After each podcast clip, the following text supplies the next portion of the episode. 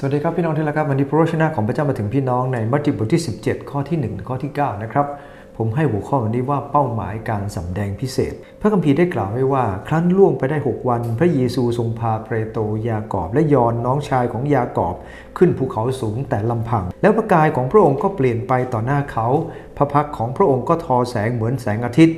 ฉลองพระองค์ก็ขาวผ่องดุจแสงสว่างโมเสสและเอลียาก็มาปรากฏ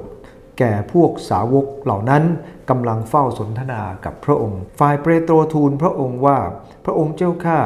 ซึ่งเราอยู่ที่นี่ก็ดีถ้าพระองค์ต้องประสงค์ข้าพระองค์จะทำเพิง3หลังที่นี่สำหรับพระองค์หลังหนึ่งสำหรับโมเสสหลังหนึ่งและสำหรับเอลียาหลังหนึ่งเปโตรทูลยังไม่ทันขาดคำก็บังเกิดมีเมฆสุกใสมาปกคลุมเขาไว้และมีพระสุรเสียงออกมาจากเมฆนั้นว่าท่านผู้นี้เป็นบุตรที่รักของเราเราชอบใจท่านมากจงเชื่อฟังท่านเถิดฝ่ายสาวกเมื่อได้ยินก็ซบหน้ากราบลงกลัวยิ่งนักพระเยซูจึงเสด็จมาถูกต้องเขาแล้วตรัสว่าจงลุกขึ้นเถิดอย่ากลัวเลยเมื่อเขาเงยหน้าดูก็ไม่เห็นผู้ใดเห็นแต่พระเยซูองค์เดียวเมื่อลงมาจากภูเขาพระเยซูตรัสห้ามเหล่าสาวกว่านิมิตซึ่งท่านได้เห็นนั้นอย่าบอกแก่ผู้ใดจนกว่าบุญบุตรจะฟื้นคืนจากความตายในพระคัมภีร์ตอนนี้เนี่ยนะครับเราจะสังเกตว่าสาวก3คนนี้นะครับเปโตรยากอบกับยอห์นได้รับสิทธิพิเศษในการรับการสำแดงจากพระเยซูคริสต์จากพระคัมภีร์ตรงนี้เนี่ยนะครับเมื่อมีการสำแดงพิเศษเกิดขึ้นเราได้ข้อคิดอย่างน้อย4ประการด้วยกันนะครับอันที่1นะครับบางคนเท่านั้นครับที่ได้รับรู้พระเยซูสาวก12คนแต่พระองค์ทรงสำแดงพิเศษให้กับเปโตรยากอบกับยอห์นเท่านั้นและในการสำแดงพิเศษไม่ได้หมายความว่าคนนี้สำคัญกว่าคนอื่นแต่หมายความว่าพระองค์ทรงมีแผนการสำหรับพวกเขาการสำแดงทั้ง3คนนั้นพระองค์ต้องการจะยืนยันว่าสิ่งที่พระองค์ทรงทำเป็นความจริงไม่ใช่แค่คนเดียวแต่ให้3คนน่าจะเป็นที่ภูเขาเฮอร์มอนเนื่องจากว่าเป็นภูเขาสูงทางตอนเหนือเนี่ยนะครับจากพระคัมภีร์ในตอนนี้ทำให้เข้าใจว่าน่าจะเป็นเฮอร์มอนแต่สำคัญอยู่ที่ว่าเวลานั้น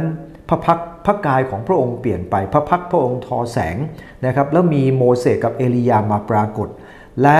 พวกเขาเองนั้นก็ยังได้เห็นเมฆสุกใสมาปกคลุมล้อมรอบและยังมีพระสุรเสียงดังขึ้นมาในนั้นเองนะครับเขาเองนั้นได้เห็นสิทธิอำนาจของพระเยซูคริสต์และเห็นความยิ่งใหญ่ของพระองค์ที่นั่นตอนนี้ทำให้เราเข้าใจว่าการทรงสำแดงพิเศษนั้นไม่ใช่ทุกคนจะได้รับเหมือนกันมีบางคนได้รับรู้อันที่2ครับมันจะบิดเบี้ยวไปด้วยเนื้อหนังตอนนี้เปโตรยากอบกับยอห์นเห็นสิ่งที่เกิดขึ้นแต่เปโตรนั้นเนื่องจากคนอารมณ์เร็วเกินไปนะครับก็ทูลพระองค์ว่าพระองค์เจ้าข้าถ้าทำอย่างนี้ดีไหมสร้างเพิงสัก3หลังให้พระองค์ดีไหมนะครับให้พระองค์หลังหนึ่งโมเสสหลังหนึ่งเอลียาหลังหนึ่งเขาบิดเบี้ยวไปเพราะความคิดของตัวเอง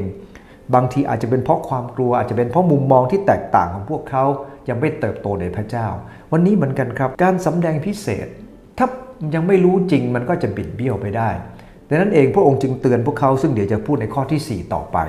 นะครับดังนั้นเองเราต้องระมัดระวังความคิดของเราความคิดของเราจะบิดเบี้ยวการสำแดงพิเศษได้เราต้องระมัดระวังจุดนี้นะครับไม่งั้นมันจะพลาดอันที่3ครับพระคัมภีร์ได้บันทึกบอกว่ามีพระสุรเสียงออกมาจากเมฆว่าท่านผู้ที่เป็นบุตรที่รักของเราเราชอบใจท่านมากจงเชื่อฟังท่านเถิดสิ่งที่พระเจ้าทรงสำแดงและทรงปรารถนาที่สุดคือการเชื่อฟังการยิ่งสำแดงพิเศษเท่าไหร่นะครับยิ่งต้องเชื่อฟังมากเท่านั้นพระเยซูคริสต์เจ้าพระองค์เองก็เชื่อฟังสาวกเองก็ต้องเชื่อฟังในสิ่งนี้ดังนั้นเองนะครับการทรงสำแดงพิเศษจะไม่มีประโยชน์อะไรเลยถ้าเราไม่เชื่อฟังประการที่4ครับบอกต่อเมื่อรู้จริงพระคัมภีร์ในตรงนี้พระเยซูห้ามนะฮะบอกว่าห้ามไม่ให้พวกเขาไปพูดกับใครที่พระองค์ทรงห้ามนั้นเนื่องจากอะไรครับเพราะว่าพวกสาวกเวลานั้นยังไม่มีความเข้าใจเขาอาจจะรู้เรื่องพระองค์บางส่วนว่าพระองค์เป็นอย่างนั้นอย่างนี้อย่างโน้นแต่พวกเขาไม่ได้เข้าใจพระองค์จึงทรงตรัสว่าห้ามไปบอกผู้ใดก่อนนะครับความเข้าใจจริงจึงเป็นเรื่องสำคัญมากในการที่จะถ่ายทอดต่อไปเราเองต้องรู้จักจริงนะครับกับพระเยซูคริสต์เราจึงจะถ่ายทอดให้กับคนอื่นได้เข้าใจพระองค์อย่างแท้จริงด้วยเช่นเดียวกันดังนั้นเองวันนี้พูดถึงหมายสำคัญหรือเป้าหมายการสำแดงพิเศษ1ครับบางคนเท่านั้นได้รับรู้2อาจจะบิดเบี้ยวเพราะเนื้อหนังของเราอันที่3เราต้องบริบูรณ์ด้วยความเชื่อฟังและผลสุดท้ายก็คือบอกต่อว่าเรารู้จริงดังนั้นเองวันนี้ขอพระเจ้าเป็นผู้ให้เรามีความเข้าใจเรื่องการสำแดงพิเศษขอพระเจ้าอวยพรครับ